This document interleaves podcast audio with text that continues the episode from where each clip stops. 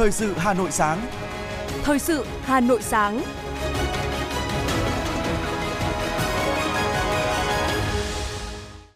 Kính chào quý vị và các bạn. Bây giờ là chương trình thời sự của Đài Hà Nội. Chương trình sáng nay, thứ hai ngày 8 tháng 1 có những nội dung chính sau đây.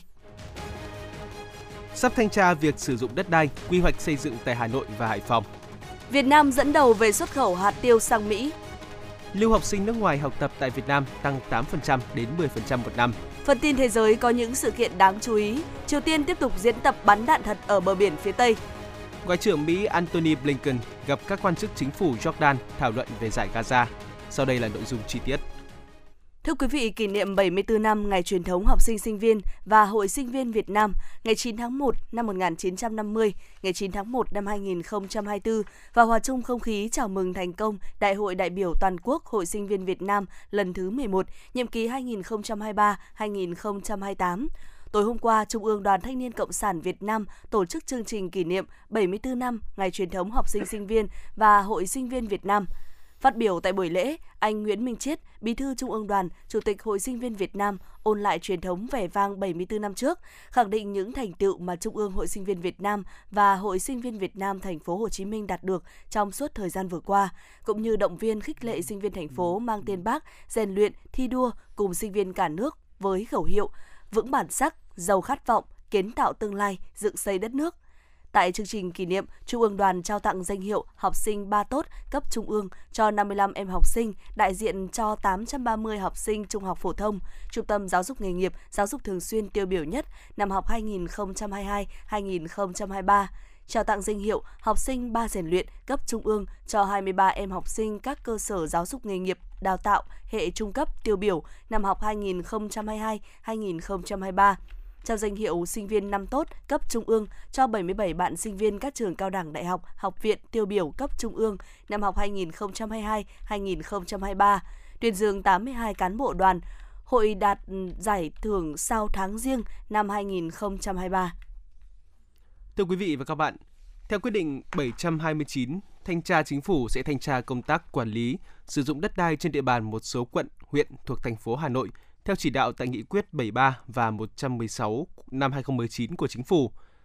Ngoài ra, Thanh tra Chính phủ cũng sẽ thanh tra công tác quy hoạch và quản lý, sử dụng quỹ đất 20% làm nhà ở xã hội tại Hà Nội, việc chấp hành pháp luật về bán đấu giá quyền sử dụng đất với lô đất CD13 thuộc khu đô thị mới Cầu Giấy, phường Dịch Vọng, quận Cầu Giấy, thành phố Hà Nội. Được biết, lô đất CD13 có diện tích hơn 7.200 m2, nằm trên mặt đường Thành Thái, Lô đất này được giới thiệu là nơi triển khai dự án chung cư Five Star Residence Cầu Giấy do công ty cổ phần quan hệ quốc tế đầu tư sản xuất, công ty Siri thuộc tập đoàn GFS làm chủ đầu tư. Thanh tra chính phủ cũng thanh tra công tác quy hoạch và thực hiện quy hoạch xây dựng, việc điều chỉnh cục bộ quy hoạch xây dựng, cấp phép xây dựng và quản lý trật tự xây dựng đối với các dự án, công trình nhà ở có vi phạm trên địa bàn Hà Nội. Thời kỳ thanh tra từ năm 2011 đến năm 2022, Quá trình thanh tra nếu có nội dung liên quan, đoàn thanh tra có thể kiểm tra, xem xét những nội dung liên quan trước và sau thời kỳ này. Thời hạn thanh tra 60 ngày làm việc kể từ ngày công bố quyết định thanh tra. Ủy ban nhân dân thành phố Hà Nội vừa ban hành công văn phát động tháng cao điểm tập trung tuyên truyền, vận động, khuyến khích người dân thuộc diện được hưởng chính sách xã hội thực hiện đăng ký tài khoản để thực hiện chi trả không dùng tiền mặt – Mục tiêu thành phố Hà Nội hướng đến là đảm bảo 100% người dân đã có tài khoản và mong muốn chi trả qua tài khoản trong dịp Tết Giáp Thìn 2024 được thực hiện chi trả qua tài khoản khuyến khích vận động tuyên truyền cho những người dân được hưởng an sinh xã hội có nhu cầu chi trả qua tài khoản và hỗ trợ việc đăng ký tài khoản. Đối với các trường hợp yếu thế, gặp khó khăn hoặc không có khả năng trong việc giao dịch, nhận trợ cấp qua tài khoản, Ủy ban nhân dân thành phố Hà Nội đề nghị các sở, ban ngành, các quận huyện, thị xã xây dựng các phương án, cách thức hỗ trợ phù hợp với đặc điểm tình hình và nhu cầu của người dân, đảm bảo nguyên tắc không ảnh hưởng tới quyền, lợi ích hợp pháp của người dân, đơn giản và thuận tiện. Phó Giám đốc Sở Lao động Thương binh và Xã hội Hà Nội Nguyễn Tây Nam cho biết, tiếp tục thực hiện các giải pháp tạo việc làm mới cho người lao động. Trong tháng 12 năm 2023, thành phố Hà Nội giải quyết việc làm cho gần 14.000 lao động – trong đó giải quyết việc làm cho hơn 2.200 người lao động từ nguồn vốn ngân sách thành phố ủy thác qua Ngân hàng Chính sách Xã hội với số tiền 282 tỷ đồng. Số lao động nhận việc làm sau khi phỏng vấn tại các phiên sàn giao dịch việc làm, trung tâm dịch vụ việc làm là gần 2.700 người. Cùng với đó, có hơn 9.000 người lao động được giải quyết việc làm qua hình thức xuất khẩu lao động, cung ứng việc làm của các doanh nghiệp và những hình thức khác. Thực hiện công tác việc làm an toàn lao động, trong tháng 1 năm 2024, Sở Lao động Thương binh và Xã hội Hà Nội phối hợp với chi nhánh Ngân hàng Chính sách Xã hội triển khai cho vay hiệu quả từ nguồn vốn ngân sách thành phố ủy thác qua Ngân hàng Chính sách Xã hội đối với người nghèo và các đối tượng chính sách khác trên địa bàn thủ đô. Cùng với việc đẩy mạnh công tác dự báo và thông tin thị trường lao động, Sở Lao động Thương binh và Xã hội Hà Nội sẽ nâng cao hiệu quả hoạt động của hệ thống sàn giao dịch việc làm. Sở Lao động Thương binh và Xã hội Hà Nội hoàn thành thu thập, lưu trữ, tổng hợp thông tin thị trường lao động trên địa bàn thành phố. Giá trị hạt tiêu xuất khẩu sang thị trường Mỹ chiếm tới 23,5% trong tổng giá trị xuất khẩu hạt tiêu của Việt Nam. Việt Nam cũng giữ vị trí nguồn cung hạt tiêu lớn nhất vào thị trường Mỹ. Theo Tổng cục Hải quan, theo Hiệp hội Hồ tiêu và Cây gia vị Việt Nam, hạt tiêu Việt Nam có lợi thế hơn so với một số nước như Indonesia, Malaysia, Ấn Độ, Sri Lanka, Campuchia nhờ lợi thế từ EVFTA. Hiện thuế nhập khẩu hồ tiêu xay hoặc nghiền xuất khẩu sang EU giảm từ 4% xuống còn 0%. Thưa quý vị và các bạn, để tìm đầu ra cho các sản phẩm nông sản, thời gian qua, Hà Nội đã ban hành chính sách khuyến khích phát triển hợp tác liên kết trong sản xuất và tiêu thụ sản phẩm nông nghiệp, từ đó thúc đẩy sản xuất nông nghiệp, phát triển kinh tế, nâng cao đời sống cho người dân. Sản xuất rau theo mô hình tự sản tự tiêu. Trước đây, những nông dân ở xã Văn Đức, huyện Gia Lâm phải rất vất vả từ khâu trồng trọt, thu hái cho đến tự tiêu thụ sản phẩm. Mọi chuyện đã thay đổi từ năm 2020 khi Hợp tác xã Trử Tâm, xã Văn Đức được thành lập thông qua các hộ dân liên kết thuê đất, góp vốn, góp đất để trồng rau sạch – sau 2 năm hoạt động theo mô hình mới, Hợp tác xã rau sạch Trử Tâm đã có 3 trại canh tác các loại rau ăn lá với diện tích 1,2 hecta. Trung bình mỗi ngày hợp tác xã xuất bán từ 2 đến 3 tạ rau, doanh thu đạt từ 50 đến 70 triệu đồng mỗi tháng. Sản phẩm tiêu thụ chủ yếu qua cửa hàng giới thiệu.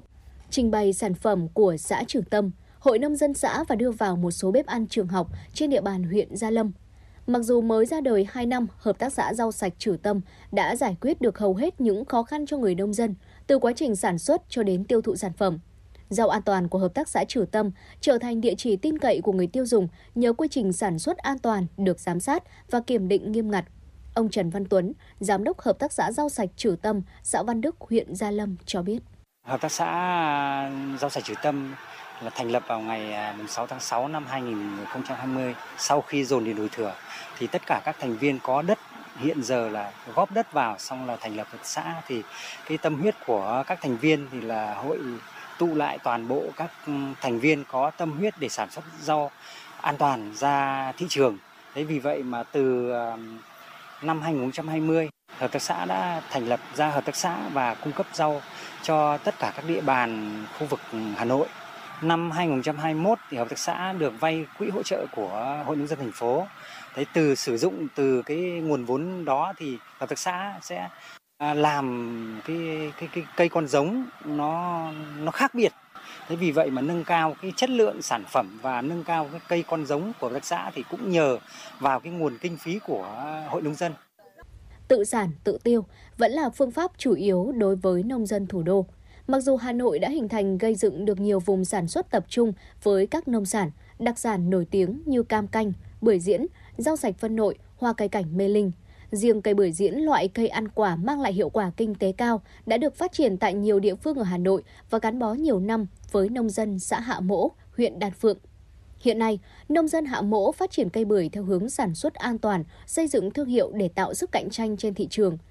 Việc chuyển đổi trồng trọt và chăm sóc cây bưởi diễn của gia đình từ phương pháp truyền thống sang canh tác theo hướng Việt Gáp đảm bảo, bước đầu mang lại tín hiệu tích cực cho người nông dân, nhưng việc tiêu thụ sản phẩm vẫn chưa được thuận lợi. Bà Đinh Thị Thiền, xã Hạ Mỗ, huyện Đan Phượng cho biết. Từ trước đến giờ rất nhiều công ty và thế nhưng tôi cũng chỉ mong là đã công ty nào mà có hiệu quả thì luôn luôn là phục vụ bà con, thì bà con mới yên tâm. Thế nhưng năm nay thì nói chung là chúng tôi mới dùng năm thứ nhất thì chúng tôi cũng yên tâm thì cũng chỉ mong là công ty có nghĩa là cứ phục vụ chúng tôi đã yên tâm rồi thì cũng là nên là phục vụ chúng tôi liên tục cái thuốc thảo dược này nè thì đây là chúng tôi dùng thì nó không độc hại từ sản xuất công nghiệp ở các nông hộ hiện nay cho thấy, sản phẩm của nông dân trên địa bàn thành phố chưa tạo đồng đều về chất lượng nhiều hộ sản xuất tốt nhưng chưa hoàn thiện và đầy đủ các loại chứng nhận về chất lượng an toàn thực phẩm theo yêu cầu, nên khâu tiêu thụ chưa thuận lợi. Bên cạnh đó, hạn chế hiểu biết về các kênh bán hàng khiến nông dân khá vất vả trong khâu tiêu thụ sản phẩm.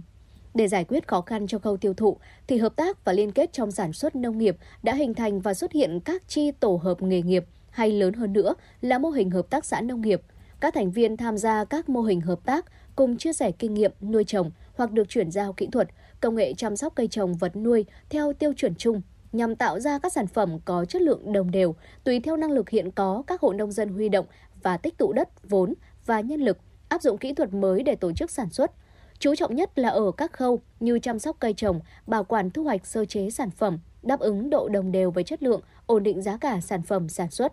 Các hộ sản xuất nhỏ lẻ cần liên kết với nhau thành tổ nhóm sản xuất để cử người đại diện kết nối với các tổ chức doanh nghiệp tiêu thụ sản phẩm.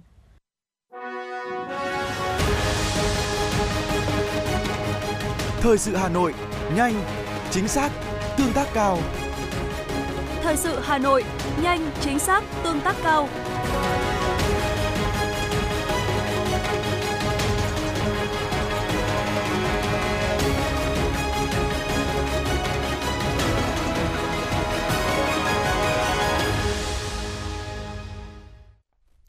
Thưa quý vị, tổng kết công tác năm 2023 của ngành văn hóa, thể thao và du lịch. Du lịch là một trong những điểm sáng với những con số vượt mục tiêu ấn tượng, lượng khách quốc tế, khách trong nước vượt kế hoạch chung, nhưng con số kế hoạch đặt ra còn thấp hơn so với các nước. Để phục hồi và phát triển bền vững vẫn còn nhiều khó khăn và thách thức. Phản ánh của phóng viên Hòa Mai. Năm 2023 đã khép lại, ngành du lịch Việt Nam thu hút 12,6 triệu lượt khách quốc tế, vượt xa con số đặt ra hồi đầu năm là 8 triệu lượt. Bên cạnh đó, lượt khách du lịch nội địa cũng đạt 108 triệu lượt. Tổng thu từ du lịch ước đạt 672.000 tỷ đồng. Hình ảnh du lịch Việt Nam nâng cao, định vị rõ nét trên bản đồ du lịch thế giới. Việt Nam cũng vừa được vinh danh là điểm đến di sản hàng đầu thế giới. Ông Nguyễn Trùng Khánh, Cục trưởng Cục Du lịch Quốc gia Việt Nam cho biết, một trong những yếu tố tạo nên thành tựu quan trọng của du lịch Việt Nam trong năm qua là chính sách visa đã được tháo gỡ. Du lịch thế giới đã phục hồi khoảng 90% à, so với trước dịch Covid-19. À, tuy nhiên thì khu vực châu Á Thái Bình Dương là cái khu vực mà có cái tốc độ phục hồi là chậm nhất, khoảng 62%. Thì du lịch Việt Nam trong năm 2023 thì chúng ta đã phục hồi khoảng 70%. Thì cái con số này nó cao hơn mức trung bình chung của toàn khu vực và nó đã thể hiện cái thành quả, cái kết quả ờ, ngay từ những cơ chế chính sách tạo điều kiện thuận lợi ờ, từ của Quốc hội, của Chính phủ. Lượng khách quốc tế và doanh thu được coi là thước đo thành công của hầu hết ngành du lịch các nước. Mục tiêu của năm 2024, ngành du lịch nước nhà kỳ vọng đạt 17 đến 18 triệu lượt, tức là phục hồi hoàn toàn thị trường du lịch quốc tế. Các chuyên gia cho rằng ngành du lịch cần mở rộng thêm các trung tâm xúc tiến quảng bá ở những thị trường trọng điểm như top 10 điểm đến gửi khách lớn nhất đến Việt Nam. Bà Nguyễn Phương Hòa, Cục trưởng Cục Hợp tác Quốc tế, Bộ Văn hóa Thể thao và Du lịch nói. Các cái hoạt động xúc tiến về du lịch tham gia vào các cái hội trợ du lịch và các cái sự kiện chuyên nghiệp của những người mua, người bán, những cái ờ, đại lý, những cái hãng lữ hành thì cái việc ờ, tiếp tục giới thiệu quảng bá Việt Nam thông qua cái văn hóa đối ngoại và uh, giao lưu nhân dân cũng cần được đẩy mạnh và có đầu tư một cách trọng điểm. Ông Vũ Thế Bình, Chủ tịch Hiệp hội Du lịch Việt Nam cũng cho rằng những thành công của ngành du lịch đến từ chính sách của chính phủ có nhiều thay đổi, tới sự chuyển mình của các doanh nghiệp hay sự khai mở của những điểm du lịch mới. Nhưng vấn đề cuối cùng vẫn là phải mang lại cho xã hội những nhận thức mới về du lịch. Nhiệm vụ của những người làm công tác truyền thông trong ngành du lịch là vô cùng quan trọng. Cái nguồn khách bắt buộc chúng ta phải làm việc nhiều hơn, xúc tiến mạnh hơn nữa. Thứ hai là về sản phẩm thì khách sau Covid nó khác với khách trước Covid. Nhu cầu của khách rồi sở sở thích cũng thay đổi cho nên ngành du lịch cũng phải chuyển đổi theo. Có thể thấy mặc dù lượng khách tại nhiều địa phương ghi nhận tăng trưởng ngoạn mục, nhưng công suất phòng của hàng loạt cơ sở lưu trú vẫn chưa đạt như kỳ vọng. Sự vong bóng của hai thị trường lớn là Nga và Trung Quốc đã để lại khoảng trống lớn chưa thể lấp đầy, khiến mức độ tăng trưởng chủ yếu dựa vào khách nội địa. Năm nay, ngành du lịch đạt mục tiêu đón 17 đến 18 triệu lượt khách quốc tế, phục vụ 110 triệu lượt khách nội địa. Tổng thu từ du khách đạt khoảng 840.000 tỷ đồng. Để đạt được mục tiêu này, ngoài việc nỗ lực phát triển của các sản phẩm du lịch độc đáo, nâng cao chất lượng dịch vụ, thì nguồn nhân lực du lịch thiếu hụt sau đại dịch cũng cần được kiện toàn để không chỉ hướng tới mục tiêu khôi phục hoàn toàn mà còn phát triển bền vững ngành công nghiệp không khói này.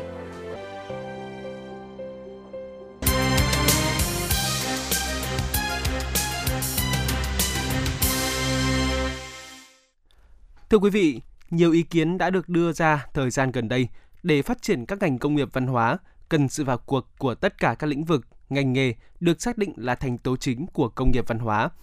Ngành văn hóa đã xác định được 6 trên 12 trụ cột là những lĩnh vực sẽ được đầu tư phát triển mạnh trong thời gian tới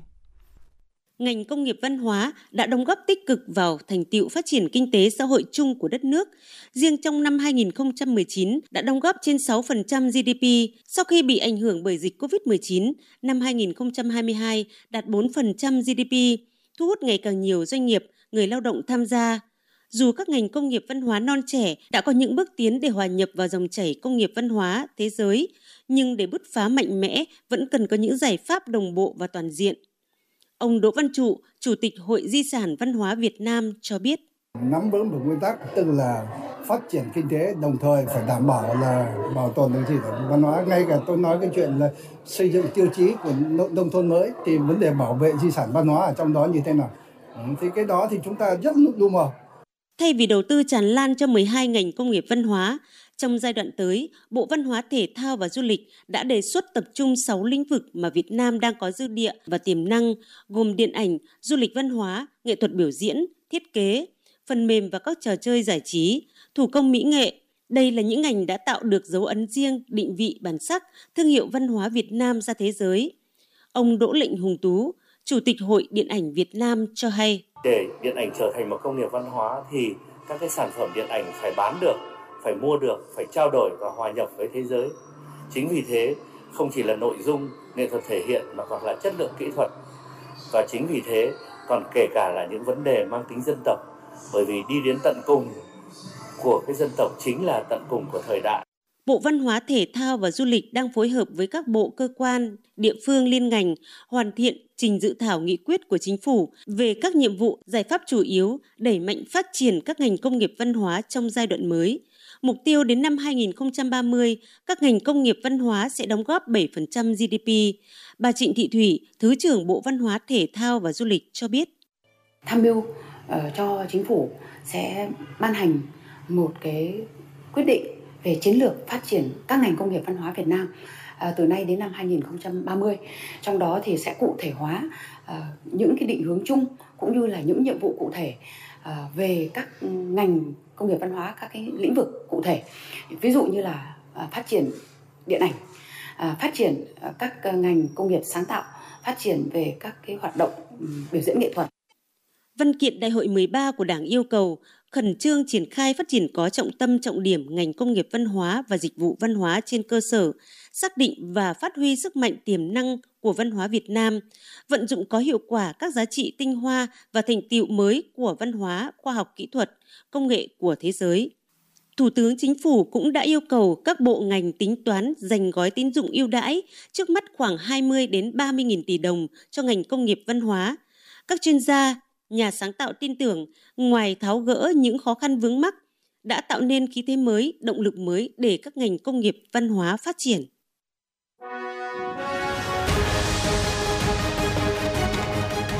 FM 90 cập nhật trên mọi cung đường. FM 90 cập nhật trên mọi cung đường.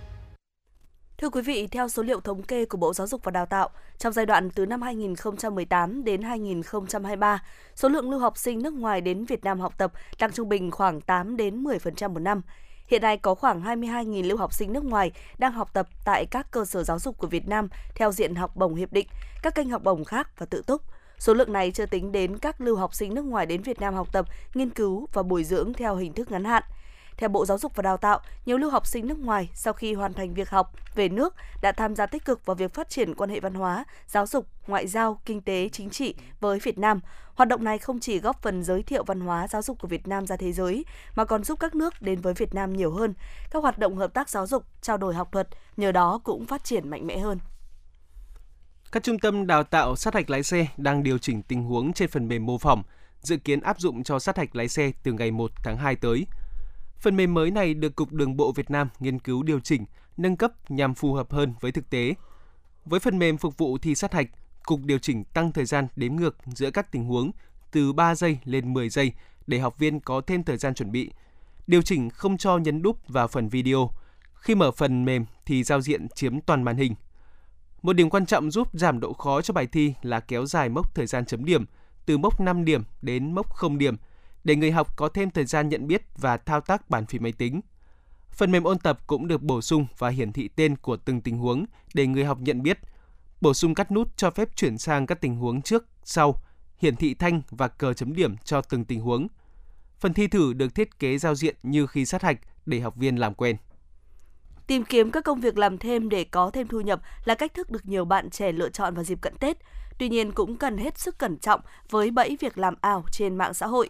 Mới đây, một số trường đại học tại thành phố Hồ Chí Minh đã đưa ra cảnh báo sinh viên về nguy cơ bị bắt cóc khi tìm việc. Các thông tin được đăng tải trên website và fanpage chia sẻ câu chuyện của một trường hợp sinh viên xin việc nhưng đã bị các đối tượng xấu lừa gạt, bắt cóc sang Campuchia và may mắn trốn thoát. Vì vậy, các trường đại học đưa ra cảnh báo về bẫy lừa đảo sinh viên theo hình thức mới. Sinh viên cần cảnh giác, tìm hiểu kỹ về lịch sử và hoạt động pháp lý của các công ty trước khi mà ứng tuyển và phỏng vấn, qua đó phòng chống các loại tội phạm bắt cóc, buôn bán người. Khoảng 15 giờ 40 ngày hôm qua, người dân lưu thông trên đường vành đai 3, cầu Thanh Trì, Hà Nội phát hiện cột khói đen lớn bốc cao hàng chục mét đã gọi điện báo cơ quan chức năng. Tiếp nhận tin báo, Trung tâm Chỉ huy Công an thành phố đã yêu cầu Công an quận Hoàng Mai, huyện Thanh Trì xác minh làm rõ. Xác định vị trí cháy thuộc xã Tứ Hiệp, huyện Thanh Trì, Trung tâm Chỉ huy đã điều động đội cảnh sát phòng cháy chữa cháy và cứu nạn cứu hộ. Công an huyện Thanh Trì nhanh chóng tiếp cận hiện trường. Ngay sau đó, đám khói lớn đã được dập tắt. Thông tin ban đầu, do người dân tự ý đốt rác, lửa gặp vật liệu dễ cháy là thùng xốp, gỗ tạp nên tạo thành cột khói bốc cao. Ngay khi dập tắt đám cháy, đội cảnh sát phòng cháy chữa cháy và cứu nạn cứu hộ, công an huyện Thanh Trì đã bàn giao hiện trường cho công an xã Tứ Hiệp, đồng thời thông báo để người dân quanh khu vực nắm rõ, không hoang mang.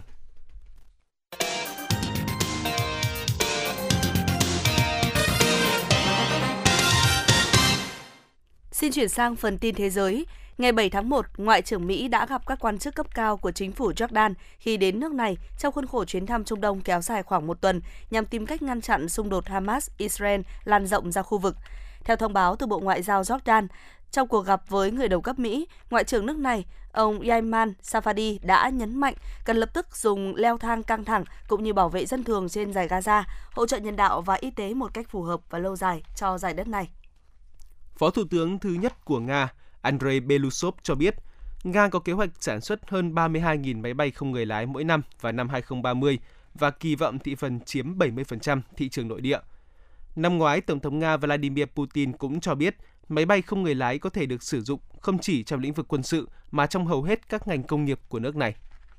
Hãng tin Yonhap Hàn Quốc dẫn một nguồn tin quân sự cho biết, ngày 7 tháng 1, Triều Tiên tiến hành tập trận bắn đạn thật từ bờ biển phía tây nước này. Nguồn tin trên cho biết quân đội Triều Tiên đã tập trận bắn đạn thật ở phía bắc đảo biên giới với Yonpyeong của Hàn Quốc từ khoảng 16 giờ cùng ngày. Không có đạn pháo rơi xuống vùng biển phía nam của đường giới hạn phía bắc, đường ranh giới thực tế trên biển Hoàng Hải giữa hai miền Triều Tiên và không có thương vong cho phía Hàn Quốc. Ngày 7 tháng 1, Chủ tịch Hội đồng châu Âu Charles Michel thông báo sẽ từ chức sau khi tham gia tranh cử trong cuộc bầu cử Nghị viện châu Âu EP dự kiến diễn ra vào tháng 6 tới. Phát biểu với các cơ quan truyền thông Bỉ, chính trị gia 48 tuổi cho biết ông sẽ dẫn đầu danh sách các ứng cử viên của Đảng Phong trào Cải cách tranh cử tại cuộc bầu cử EP vào tháng 6 tới. Ông Jacques Michel là cựu Thủ tướng Bỉ, cũng là cựu Chủ tịch Đảng Phong trào Cải cách. Ông cho biết sẽ tiếp tục đảm nhận cương vị Chủ tịch Hội đồng châu Âu cho tới khi tuyên thệ nhậm chức nghị sĩ EP vào ngày 16 tháng 7. Ngày 7 tháng 1, cử tri trên khắp đất nước Bangladesh đã đi bỏ phiếu trong cuộc tổng tuyển cử để bầu hàng trăm đại biểu vào Quốc hội. Theo luật bầu cử của quốc gia Nam Á này, cơ quan lập pháp quốc gia bao gồm 350 nghị sĩ, trong đó 300 ghế được bầu trực tiếp, còn 50 ghế còn lại dành riêng cho nữ giới được bầu sau. Kết quả bầu cử dự kiến được công bố vào ngày hôm nay. Tổng thống Mexico Andrés Manuel López Obrador đã kêu gọi Mỹ chấm dứt các biện pháp trừng phạt kinh tế đối với Venezuela. Khuyến nghị trên của Tổng thống Mexico là một phần trong đề xuất sâu rộng nhằm giải quyết cuộc khủng hoảng di cư ở khu vực Mỹ Latin – Phát biểu trong cuộc họp báo hôm 5 tháng 1, Tổng thống Obrador mô tả một kế hoạch gồm nhiều bước nhằm giải quyết tình trạng nhập cư bất hợp pháp gia tăng trên toàn khu vực. Đồng thời, ông Obrador cho biết đã yêu cầu chính phủ Hoa Kỳ dành 20 tỷ đô la Mỹ cho sáng kiến này và cấp thị thực dài hạn cho khoảng 10 triệu người gốc Tây Ban Nha hiện đang làm việc tại Mỹ. Theo dữ liệu do Ngân hàng Pháp tổng hợp vào cuối tháng 12 năm 2023, hơn 55.000 doanh nghiệp ở Pháp đã phải đóng cửa trong năm 2023, đánh dấu mức cao kỷ lục về số công ty dừng hoạt động kể từ năm 2017. Mặc dù vậy, Ngân hàng Pháp lưu ý rằng con số này vẫn thấp hơn mức trung bình hàng năm là hơn 59.000 hồ sơ phá sản được ghi nhận từ năm 2010 đến năm 2019.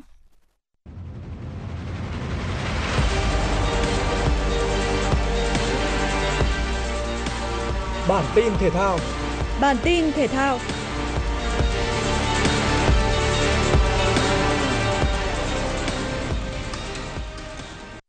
Lần đầu tiên kể từ khi hội quân cho Asian Cup 2023, tiền vệ Nguyễn Tuấn Anh có thể tham gia tập luyện cùng đồng đội. Đây là buổi tập trên sân cỏ đầu tiên của đội tuyển kể từ khi đến Qatar. Buổi tập đón chào sự trở lại của tiền vệ Nguyễn Tuấn Anh.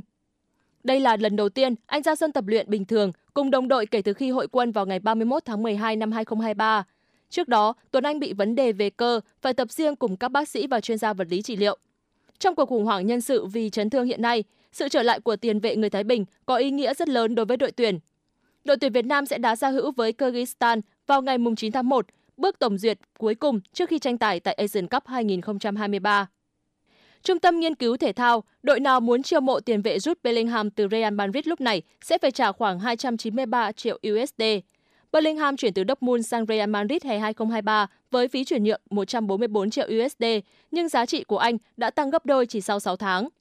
Với mark gần 300 triệu USD, tiền vệ 21 tuổi đang là cầu thủ đắt giá nhất thế giới. Trên Erling Haaland 275 triệu, Vinicius Junior 274 triệu, Rodrigo 272 triệu và Saka 244 triệu. Bellingham còn giao kèo với Real tới hết tháng 6 năm 2029 và anh cũng mới 21 tuổi vì thế đắt giá hơn Hà Lan. Tiền đạo Na Uy còn hợp đồng với Man City đến hè 2027. Hồi hè 2023, Hà Lan vẫn còn đứng đầu danh sách, sau đó đến Vinicius, Saka, Bellingham và Rodrigo. Mbappe khi đó còn đứng thứ 10, nhưng nay đã rơi khỏi top 20 bởi hợp đồng của anh với Paris Saint-Germain sẽ hết hạn vào cuối mùa này. Bellingham thăng tiến nhờ màn trình diễn bùng nổ trong nửa đầu mùa giải cùng Real, giúp đội dẫn đầu La Liga vào toàn thắng tại bảng C Champions League. Tuyển thủ Anh ghi 17 bàn, kiến tạo 5 lần chỉ trong 22 trận cho Real ở hai giải này. Cựu vô địch quyền Anh hạng nặng Anthony Joshua sẽ so găng với Francis Ngannou, cựu vô địch hạng nặng UFC vừa thua điểm Tyson Fury hồi tháng 10 năm 2023. Trận đánh này là một phần của Riyadh Season. Dự kiến sẽ diễn ra vào tháng 3 2024 và theo luật chính thức của quyền Anh chuyên nghiệp với 10 hiệp cùng 3 trọng tài, áp dụng hệ thống chấm 10 điểm.